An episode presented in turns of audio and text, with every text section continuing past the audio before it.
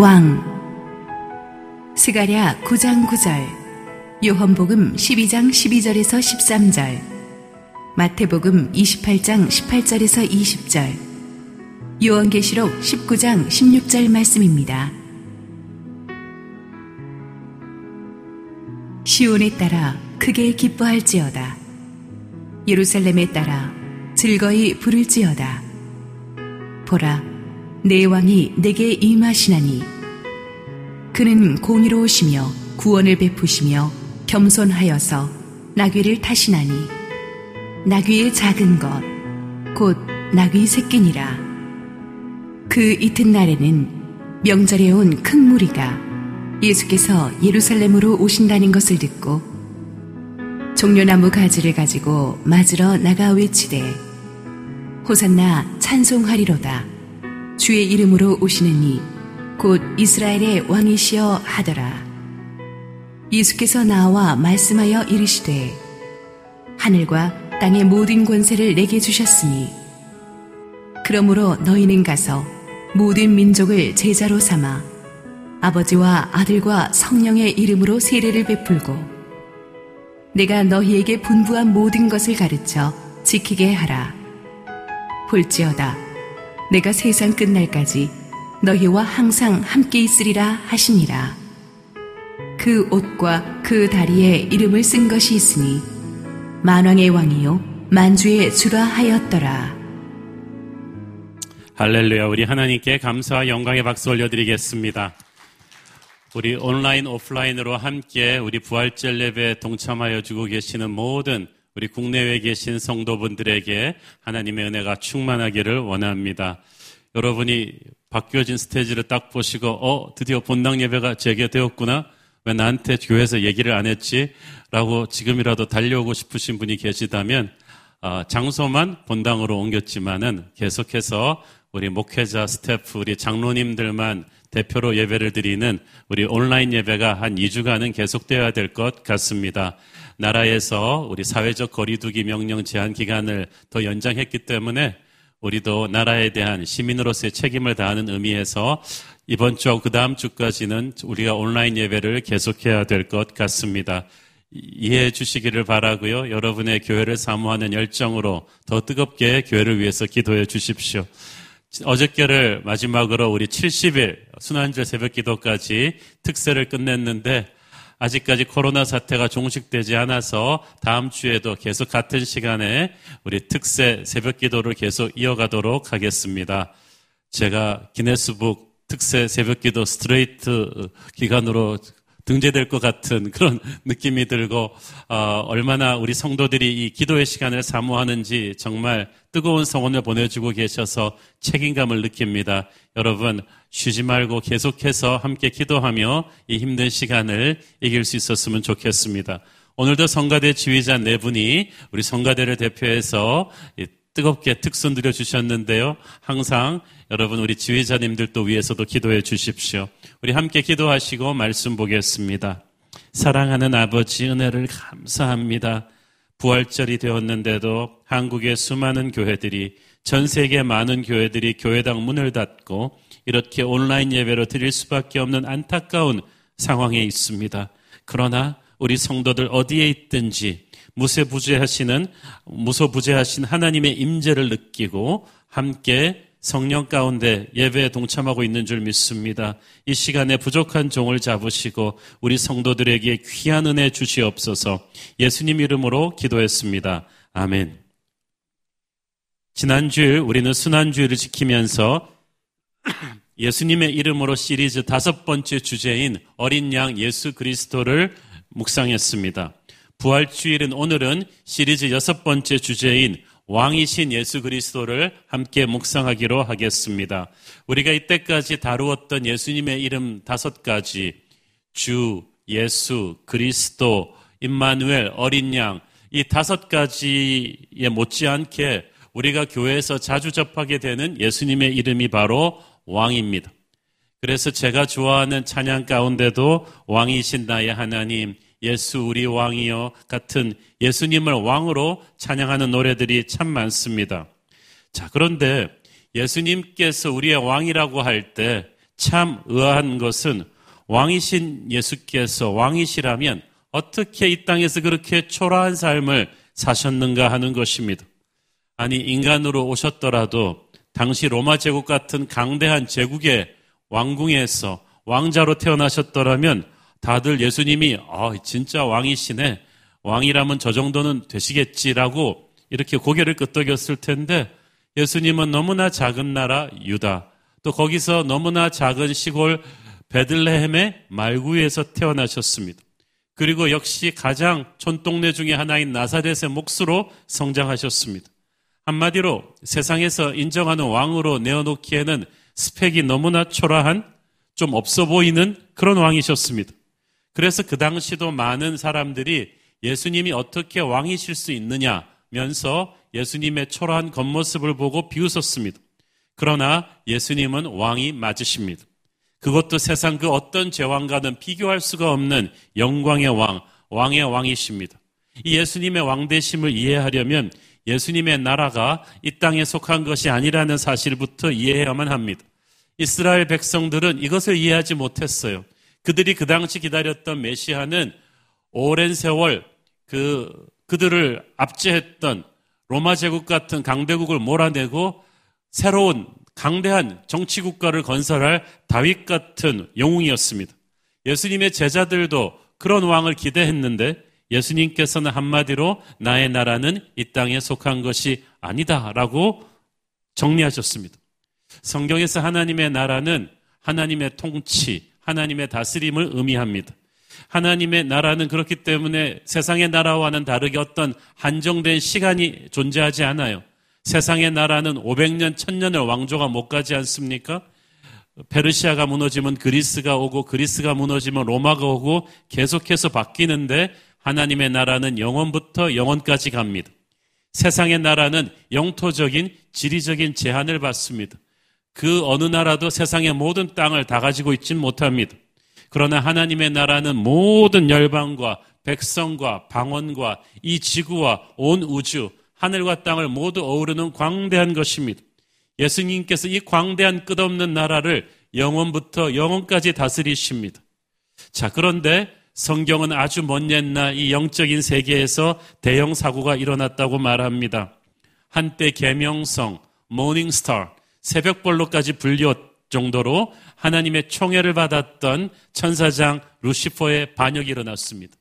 그는 교만에 가득 차서 하나님을 대적하는 반역을 일으켰다가 반역이 실패해서 그의 추종자들과 함께 천국에서 쫓겨났습니다. 그가 바로 마귀의 우두머리 루시퍼고 그와 추종자들이 이 땅에 내려와서 이 나라 땅을 우지럽히고 있어요. 그들은 이를 갈며 하나님께 다시 도전할 기회를 엿봤습니다. 그렇지만 감히 하나님께 맞설 수는 없으니까 하나님이 너무나 사랑하신 하나님이 창조하시고 축복하신 인간을 공격하기로 했습니다. 영화에 보면은 선한 주인공과 악당이 싸우다가 주인공이 너무 강하니까 안 됐다 싶으면 악당이 물러나서 주인공이 사랑하는 연인이나 친구를 인질로 삼습니다. 사탄이 하나님과 대적하다가 안 되니까 하나님이 창조하신 인간을 유혹해서 죄를 짓게 만들었어요. 죄를 짓는 그 순간 인간은 마귀의 인질이 되어 버렸습니다. 그것이 에덴 동산의 선악과 사건입니다. 죄의 값은 사망이기 때문에 이제 인간은 꼼짝없이 죽게 되었습니다. 이 마귀가 인간을 인질로 잡고 영화에 나오는 악당처럼 인간의 머리에 총을 대고 하나님께 총벌이라고 했습니다. 하나님이 총을 버렸고 사탄이 쏴서 하나님을 죽였습니다. 그것이 바로 예수님의 갈보리 십자가 사건입니다. 우리의 왕이신 예수님께서 우리를 대신해서 죄의 값을 치르고 돌아가셨습니다. 하지만 그 후의 상황은 마귀가 생각했던 것과는 정반대로 뒤집어졌죠. 주님은 죽음을 이기시고 부활하셨고 누구든지 십자가 주님을 믿으면 부활하신 주님을 믿으면 영원한 생명을 얻게 될 것입니다. 이것은 마귀가 전혀 생각지 못한 엄청난 반전입니다. 그 부활절의 기쁨을 오늘 우리는 축하하고 있는 것입니다. 그때 치명타를 맞은 마귀의 세력은 지금까지도 비틀거리고 있는데 이제 곧 주님 다시 오시는 그날 최후의 심판 때에서 멸망당하게 될 것입니다. 하지만 방심해서는 안 되는 것이 히틀러의 나치 독일이 멸망하기 직전까지 무섭게 저항했듯이 마귀는 자기의 마지막에 가까움을 직감하는 요즘 더욱 기승을 부리면서 저항하고 있습니다. 어떻게든 사람들이 예수님을 믿지 못하게 하려고 애를 쓰고 이미 믿은 사람들은 타락시키려고 교회를 무기력하게 하려고 애를 쓰고 있어요. 그래서 지금 우리는 두 왕국이 충돌하는 무서운 영적인 전쟁의 시대에 살고 있는 것입니다. 요한일서 5장 19절을 보십시오. 또 아는 것은 우리는 하나님께 속하고 온 세상은 악한 자 안에 처한 것이며 악한 자가 온 세상을 지금 잠시 장악하고 있습니다. 이 세상을 다스리고 있는 이 악한 자는 이 사탄은 잔인하고 추악한 존재입니다. 그래서 그의 다스림을 받는 이 세상이 이토록 어둡고 악하고 혼란스러운 거예요. 왕이 악하니까 세상의 왕이 악하니까 그가 다스리는 세상이 악하고 혼란스럽습니다. 우리도 한때는 이 가짜 왕의 통치에 속아서 그 밑에서 죄의 노예가 되어 살았었습니다. 그러나 이제 진짜 왕이신 예수 그리스도를 만나고 나서 갈보리 십자가 앞에서 우리는 예수를 믿고 죄에서 자유하게 되었습니다. 우리가 영적으로 무지했을 때는 몰라서 가짜 왕 마귀의 노예가 되어 살았지만 이제는 더 이상 그렇게 살 수 없습니다. 진짜 왕이 누구인가를 알았기 때문에 우리는 진짜 왕의 보혈로 거듭난 그리스도의 백성들이기 때문입니다. 그렇지만 우리가 예수님을 믿고 어둠의 나라에서 빛의 나라로 옮겨간 것에 대해서 마귀는 치를 떨면서 배신감을 느낍니다. 그래서 우리가 예수를 믿고 나서부터 얼마나 엄청난 영적인 공격을 퍼붓는지 몰라요. 그래서 우리가 원튼 원하지 않든 갈보리 십자가 앞에서 우리가 예수님을 우리 왕으로 선포한 그 순간부터 우리는 마귀의 타겟이 되었습니다. 영적 전쟁의 한복판에 서게 된 거예요. 영적인 전쟁터에서 중립은 없습니다. 이제 우리에게 주어진 옵션은 싸울 것이냐 말 것이냐가 아니라 이미 싸움은 피할 수가 없고 어디서 어떻게 싸울 것이냐 이것이 남아있을 뿐입니다. 이 영적인 전쟁을 하는 데 있어서 몇 가지 중요한 원칙이 있는데 첫째, 우리의 왕은 우리의 사랑을 원하십니다. 마태복음 22장 37절 읽습니다. 예수께서 이르시되 네 마음을 다하고 목숨을 다하고 뜻을 다하여 주 너의 하나님을 사랑하라 하셨으니 왕이신 예수께서 우리에게 주신 가장 중요한 절대 명령은 마음을 다해 왕을 사랑하라는 것입니다. 그리고 나서 두 번째 명령이 내 양을 네 이웃을 사랑하라는 거예요. 수제자 베드로에게도 먼저 네가 나를 사랑하느냐고 확인하시고 그 다음에 내 양을 먹이라고 하셨어요. 우리가 왕을 위해 할 수 있는 그 어떤 사역보다도 중요한 것, 그 어떤 사역보다도 앞서야 되는 것은 왕을 사랑하는 것입니다. 우리는 예배를 통해서 왕을 사랑함을 고백합니다. 기도를 통해서 왕을 사랑함을 확인합니다. 구약서 성경 아가서 전체가 우리를 향한 왕의 러브레터와도 같습니다. 보잘 것 없는 우리의 사랑을 보배로우신 주님께서 그토록 목말라 하십니다. 우리가 하나님의 사랑을 목말라 하는 것처럼 하나님도 우리의 사랑을 목말라 하셨습니다. 하나님은 하나님의 권위가 두려워서 무서워서 덜덜 떨면서 우리가 하나님께 순종하기를 원치 않습니다. 하나님은 우리가 사랑에 빠진 연인의 마음으로 뜨겁게 왕을 사랑하기를 원하셨습니다. 그러기만 하면 하나님께서 우리의 모든 약점은 커버하시고 우리에게 힘과 능력과 은혜를 주십니다. 그 대표적인 샘플이 바로 다이도 왕입니다. 그는 하나님이 자신이 스스로 내 마음에 꼭 합한 사람이라고 칭찬하신 분이에요. 그렇게 하나님이 칭찬하셨기 때문에 하나님의 총애를 받았어요. 다윗의 평생에 수많은 위기와 어려움이 있었지만 하나님이 그를 금쪽같이 보호하시고 승리를 주시고 축복을 주셨어요. 왜? 다윗은 그 무엇보다 왕을 사랑하는 사람이었기 때문이죠. 시편 27편 4절을 보십시오. 내가 여호와께 바라는 한 가지 일 그것을 구하리니 곧 내가 내 평생에 여호와의 집에 살면서 여호와의 아름다움을 바라보며 그의 성전에서 사모하는 그것이라.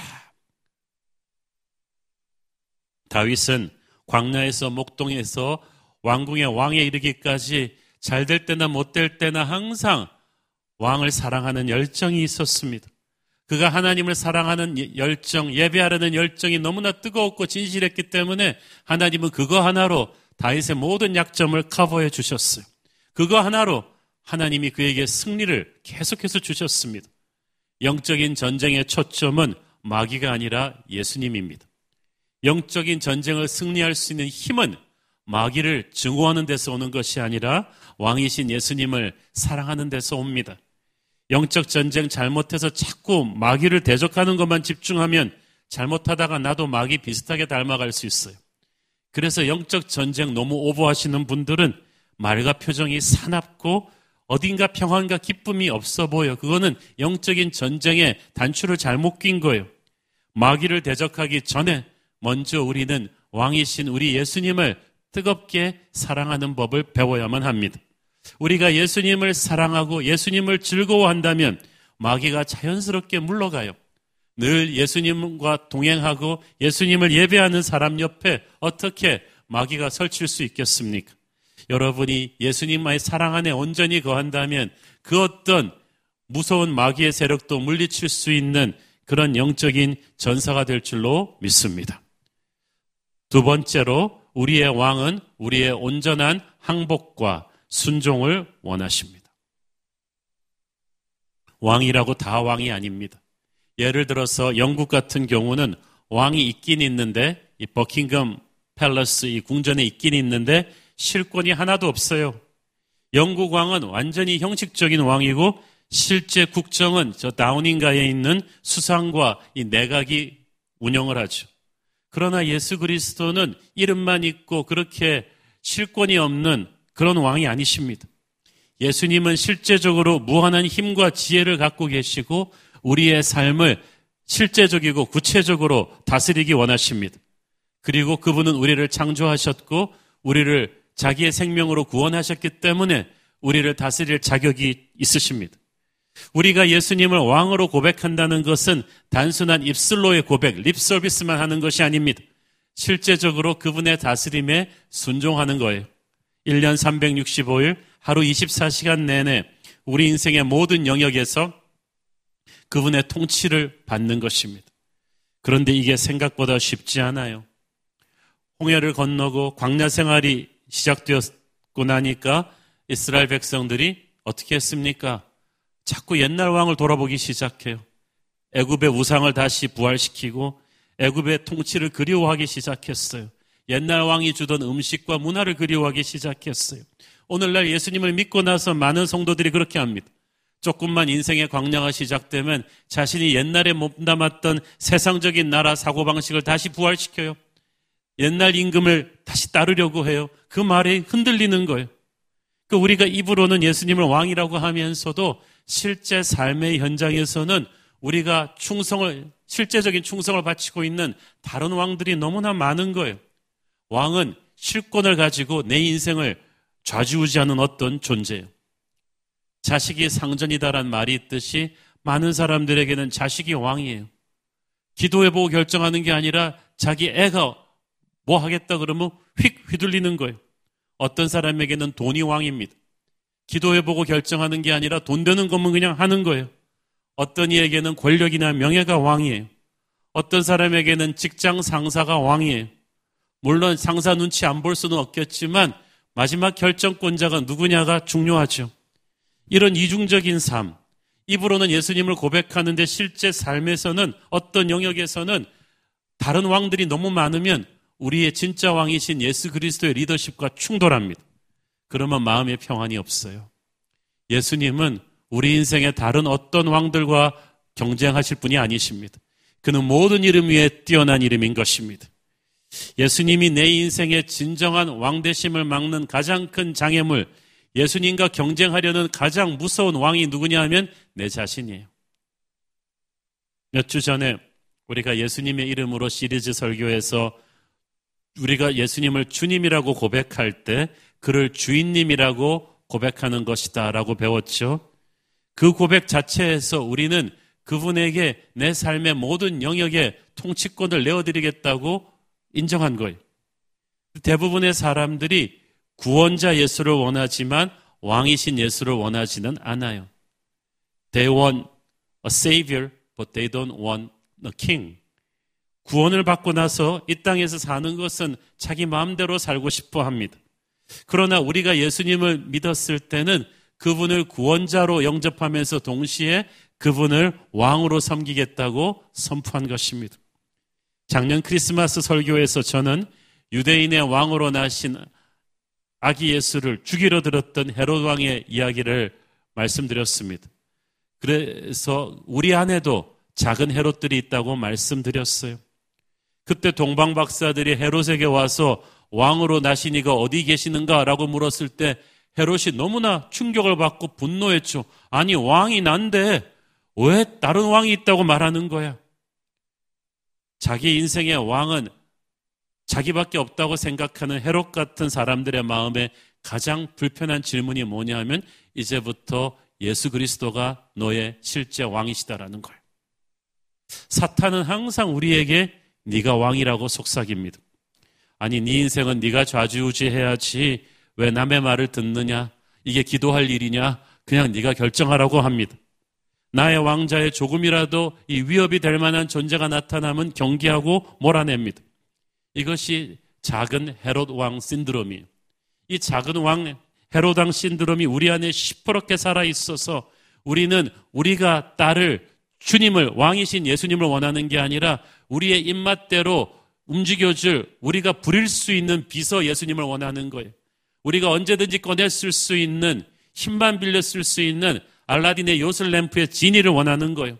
내 인생의 왕은 내가 할 테니까 하나님은 내 안에 들어오시되 주인이 아니라 객으로 계셔야 된다. 그것이. 이렇게 우리는 진정한 왕의 통치에 교묘하게 반발합니다.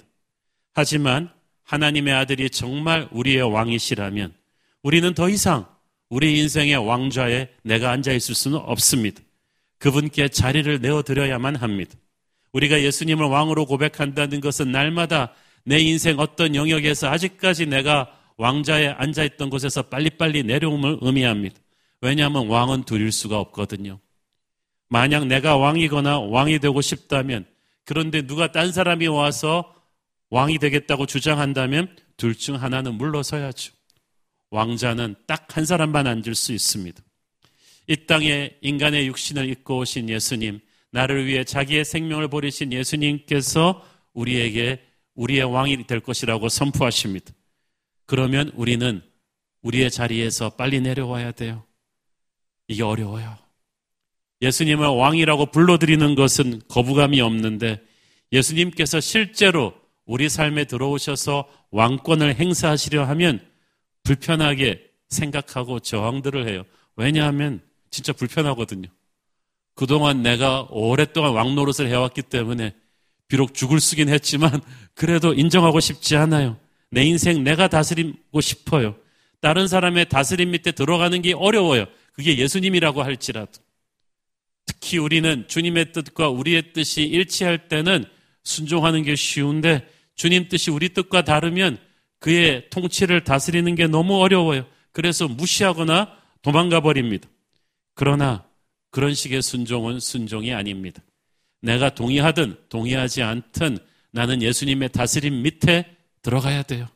항복해야 돼요. 내 인생의 모든 영역에서 그렇습니다.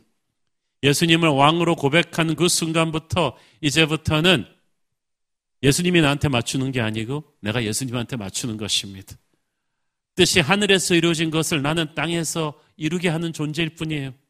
그러기 위해서 나는 항상 내 뜻을 예수님이 밀어줄까를 고민하는 게 아니고 예수님의 뜻이 무엇인가를 항상 예배하면서 고민해야 될 것입니다. 그래야 내 삶의 모든 영역에서 통치하시는 예수님의 리더십을 분별할 수가 있어요.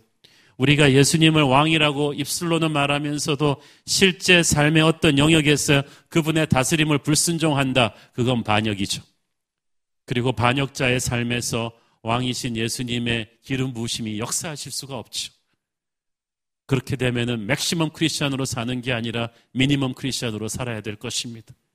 하나님께서는 그래서 우리가 인생의 어떤 영역에서 중요한 기로에 설 때마다 우리의 결혼 문제를 놓고 자녀 문제를 놓고 사업 문제를 놓고 중요한 결정을 할 때마다 우리는 하나님이 나를 무조건 도와달라고 기도하는데 하나님은 우리의 충성 맹세를 받으십니다. 내가 진짜 너의 왕이냐? 여호수아서 5장에 나오 보면 여리고성 공격을 앞두고 홀로 정찰하던 여호수아의 모습이 나옵니다. 그때 기도하고 있었던 것 같아요. 자기 인생의 가장 큰 장벽 여리고성을 뚫어야 되는데 이거 좀 승리하게 해 주십시오라고 기도했을 거예요.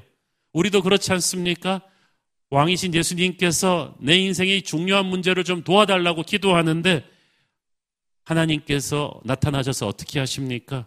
여호와의 군대 장관이 칼을 빼고 여호수 앞에 서 있었습니다. 그 말은 무슨 말이에요?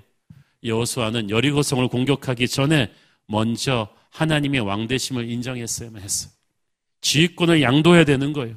하나님의 나라는 민주주의가 아니라 신정주의입니다.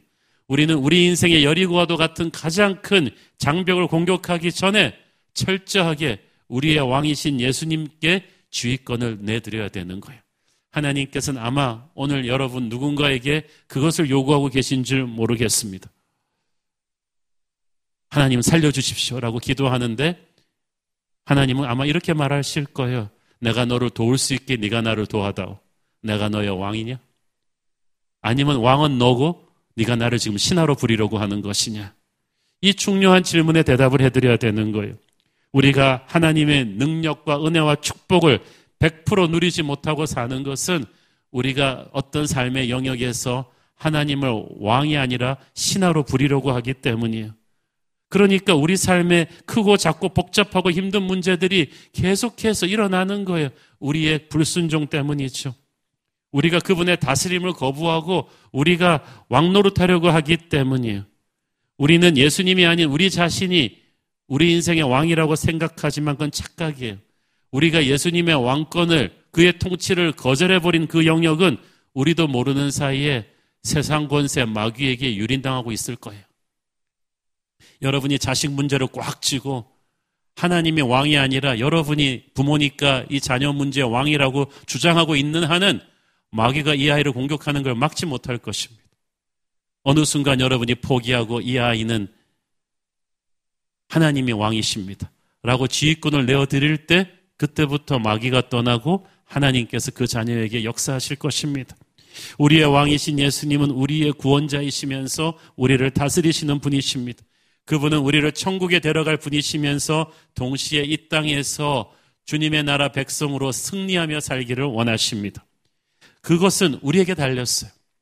인생의 모든 영역에서 그분의 왕권을 온전하게 인정할 때, 아직까지 그분에게 통치권을 드리지 않은 어떤 영역을 주님의 권위 앞에 온전히 내려놓고 항복할 때, 그가 진정 우리 인생의 모든 영역의 왕이실 때, 그때부터 일어나는 기적이에요. 그때부터 왕이신 예수님의 권세와 능력이 우리에게 흘러 들어와서 우리는 그 축복을 이 땅으로 흘려보내는 축복의 통로가 될 것입니다. 하나님의 능력을 원한다면 항복해야 돼요. 하나님의 축복을 원한다면 순종해야 돼요. 마태복음 6장 33절을 보면 먼저 그 나라와 그 을을 구하면 다른 모든 것을 너희에게 더하시리라고 했죠. 먼저 그 나라와 그 을을 구한다는 게 무슨 말이에요? 예수님의 왕권을 인정하라는 거예요. 왕이신 예수님께 항복하고 그분에게 삶의 우선순위를 맞추면 그때부터 예수님이 너의 인생을 책임진다. 여러분, 왕권이라는 것은 책임지는 거거든요. 예수님이 왕이 아니고 자꾸 내가 왕이라고 하니까 좋을 것 같지만 이건 특권보다도 책임이 더 많은 자리예요. 얼마나 많은 성도들이 왕이신 예수님이 책임지고 부어주시겠다고 하는 축복을 자기의 고집 때문에 불순종으로 잃어버리고 있는지 모릅니다. 우리의 직장과 사업과 자녀와 부부관계와 재정과 인간관계 모든 영역에서 예수님의 왕권을 인정하고 주님의 다스림을 구하면 그분의 통치 밑에 그 모든 영역을 밀어넣고 나면 그때부터 주님이 책임지실 텐데 그때부터 주님이 얼마나 큰 은혜를 주실 텐데 못하면서 내가 끝까지 왕이 되려는 고집 때문에 그게 다 막혀 있는 거예요. 나의 그런 강팍한 고집은 하늘 창고의 문을 잠궈 놓고 있을 것입니다. 그 문을 여는 열쇠는 항복이에요. 주님에게 왕권을 내어드리는 거예요. 그러면 기적이 일어나요. 능력이 임해요. 신약 성경에 보면 이 땅에 살면서 초자연적인 능력을 행했던 맥시멈 크리스천의 삶을 살았던 베드로, 바울, 야고보, 요한 같은 사람들이 나오죠. 근데 그들의 특징이 뭐냐면 하나같이 자신들을 그리스도의 둘로스 종으로 고백했습니다. 둘로스는요, 그 당시 로마 문명에서 수많은 신하 노예들이 있었는데 그 노예들 중에서도 제일 하류층 노예예요. 가장 천한 신하예요. 그에게 불순종은 생각할 수도 없습니다. 그러니까 사도들은 예수님의 가장 천한 신하로 예수님의 왕권을 완전히 인정하고 살았기 때문에 예수님이 그들의 인생을 책임졌어요. 초자연적인 기적이 그들을 통해서 일어날 수 있었습니다. 자, 여러분, 예수님을 구원자로 영접하면 우리는 이 땅에서 천국으로 가는 티켓을 확보합니다.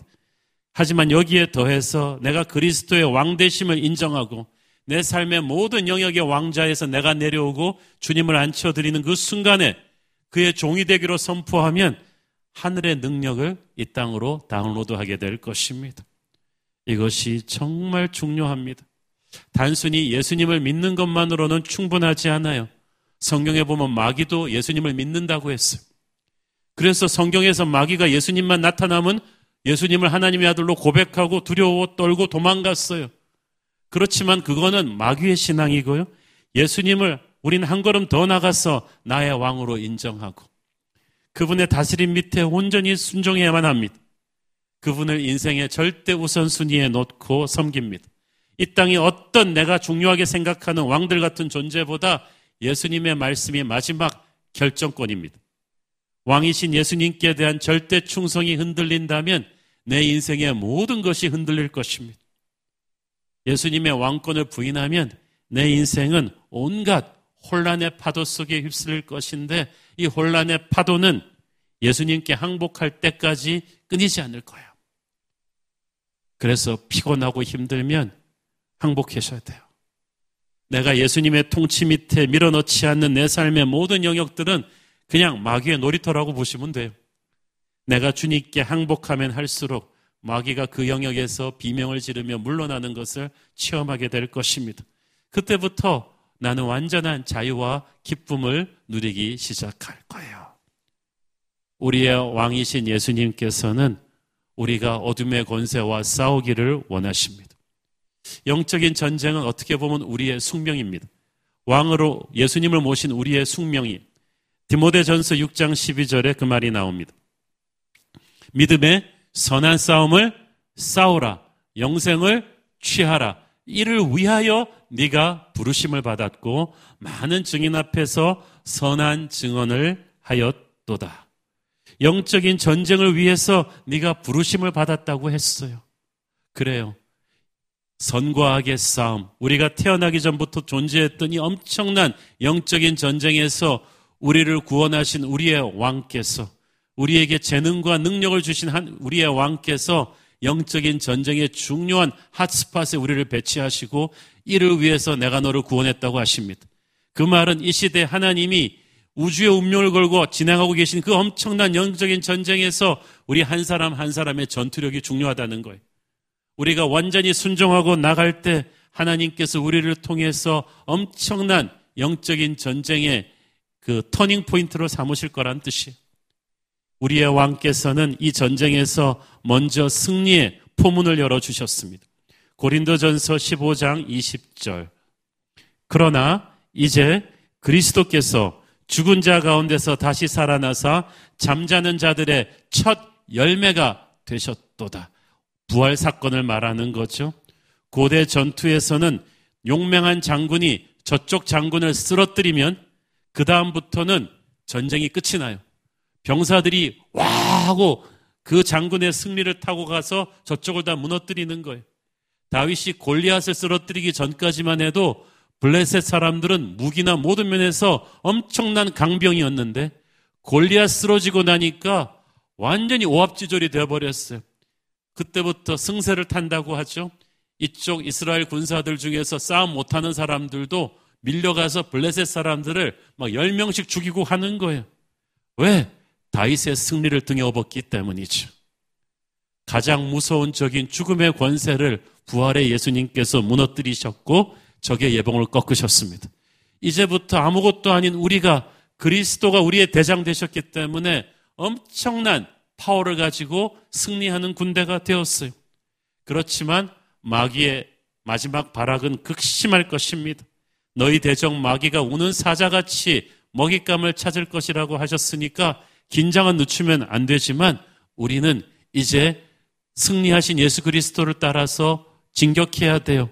이 영적인 전쟁에서 중요한 포인트는 왕께서는 우리가 공격하는 군대가 되기를 원하지 수비하는 군대가 되기를 원치 않으셨어.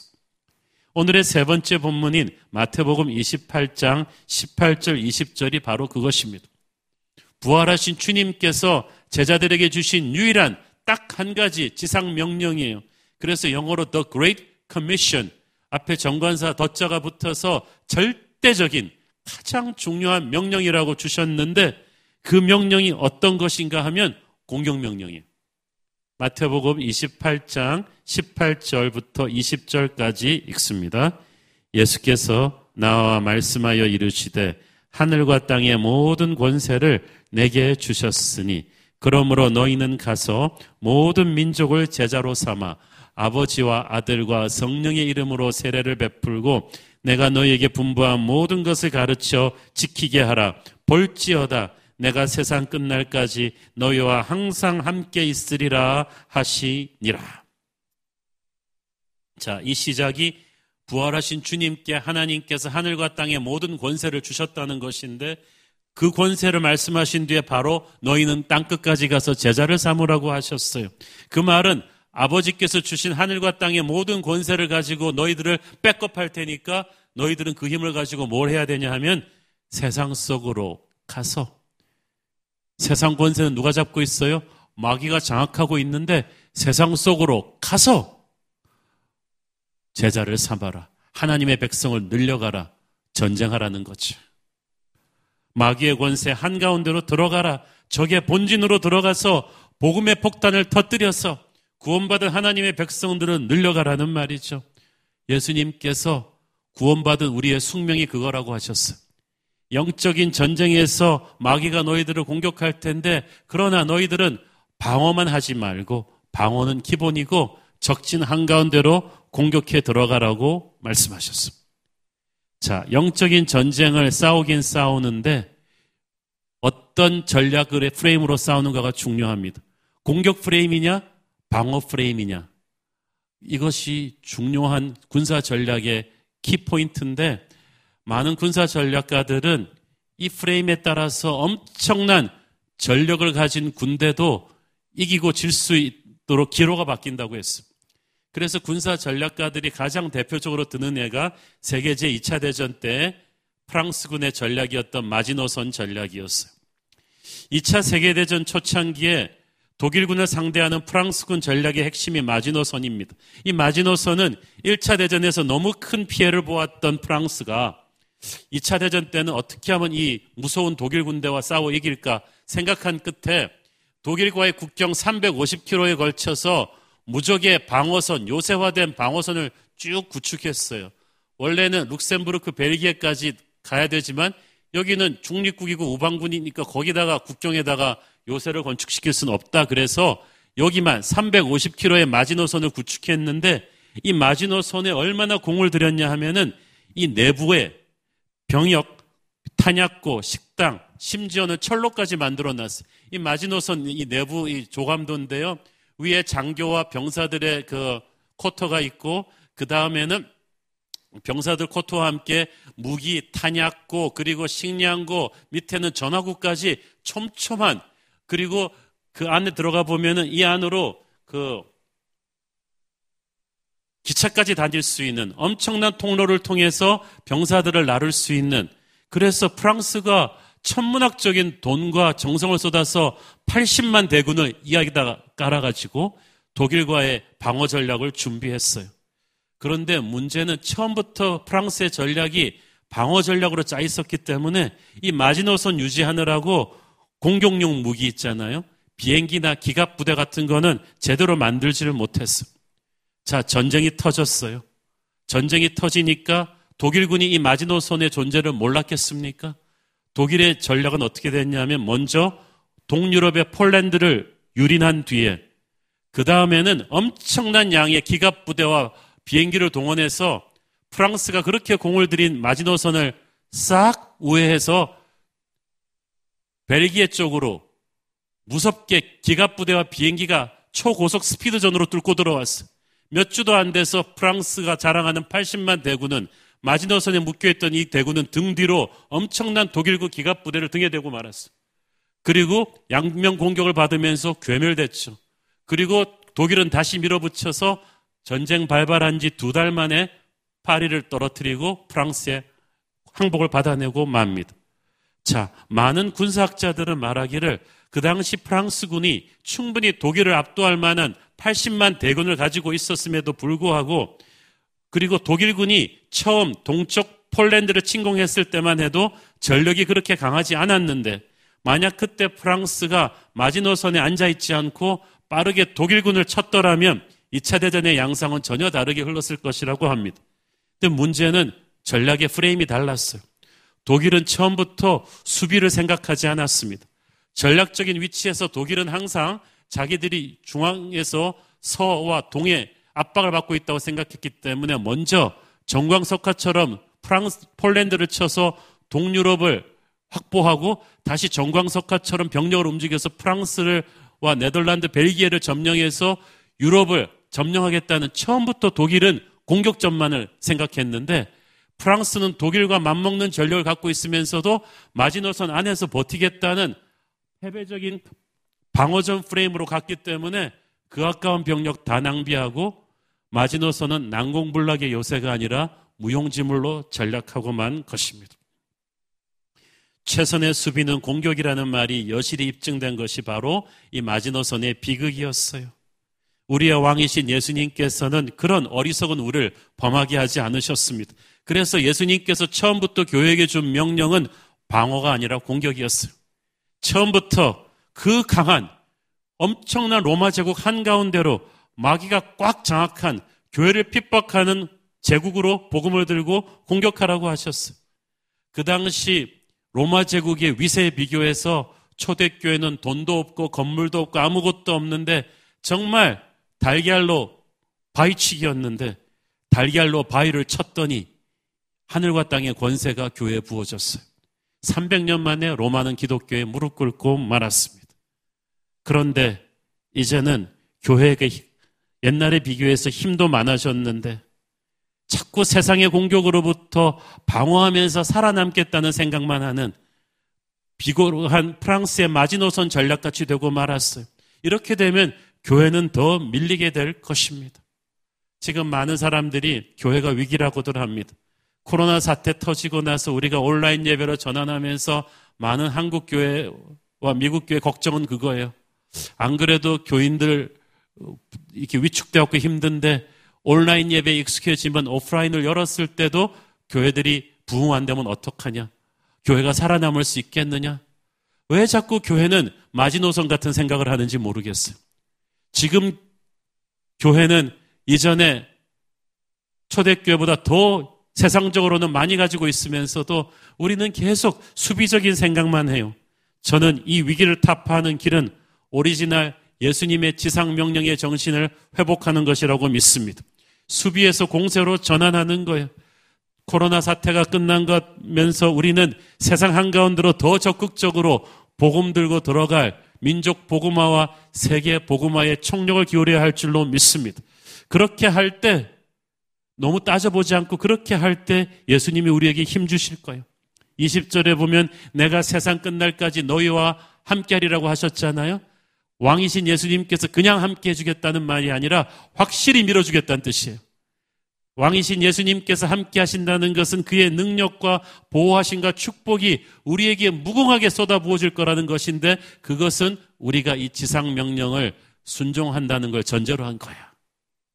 순종은 안 하면서 예수님의 함께 하심만 구하겠다. 그게 되겠습니까? 지난 주간 우리는 십자가의 주님을 묵상했고 오늘은 부활절입니다.